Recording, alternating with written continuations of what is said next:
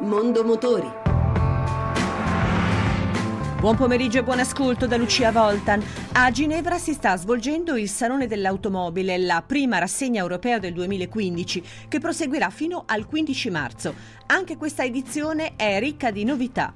Allo stand Jaguar Land Rover si è vista la nuova X E. Marco Santucci, direttore generale di Jaguar Italia. La Jaguar X E introduce una serie di novità, dal telaio interamente in alluminio, il primo nel suo segmento, alla nuova serie di motorizzazioni che caratterizzerà sia Jaguar che Land Rover. Passando al Land Rover, a partire dall'elemento più storico di Land Rover, ovvero il, il Defender, che quest'anno farà i suoi sessantotto anni di attività, introduciamo e lanciamo tre modelli di fine serie, tre versioni speciali che raccontano un po' la storia del Defender e rappresentano l'ultimo passo del Defender attuale.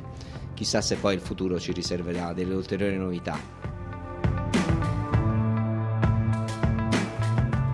Hyundai ha rinnovato il S U V Tucson e lo ha presentato in anteprima al Salone di Ginevra. Andrea Crespi, direttore generale Hyundai Italia. È un vero e proprio esercizio di design e di contenuti che lanceremo sul mercato italiano all'inizio di settembre. Noi avremo due benzine e tre diesel con cilindrate da milleseicento, millesettecento e duemila che vanno da centoquindici cavalli del benzina fino agli ultimi centottantaquattro del diesel.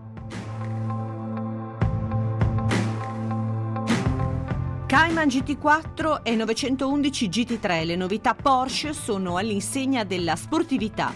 Pietro Innocenti, direttore generale Porsche Italia. Le caratteristiche principali sono, per quanto riguarda la Cayman, un motore posizionato classicamente in posizione centrale con una cilindrata di tre litri e ottocento e capace di erogare trecentottantacinque cavalli. Per quanto riguarda invece la vettura più sportiva della gamma novecentoundici, praticamente una vettura da corsa ma omologata anche per la strada, un motore boxer sei cilindri di quattro litri di eh, cilindrata, capace di erogare ben cinquecento cavalli, tantissimo carbonio, tantissimo magnesio, freni carboceramici, roll cage per poter essere utilizzata anche in pista, un'ala posteriore con una dimensione veramente ragguardevole per poter aumentare al massimo eh, la deportanza, quindi una vettura a tutti gli effetti da utilizzare in, in pista per i nostri clienti più appassionati, ma allo stesso tempo, così come la G T quattro, una vettura che si può usare tutti i giorni anche su strada.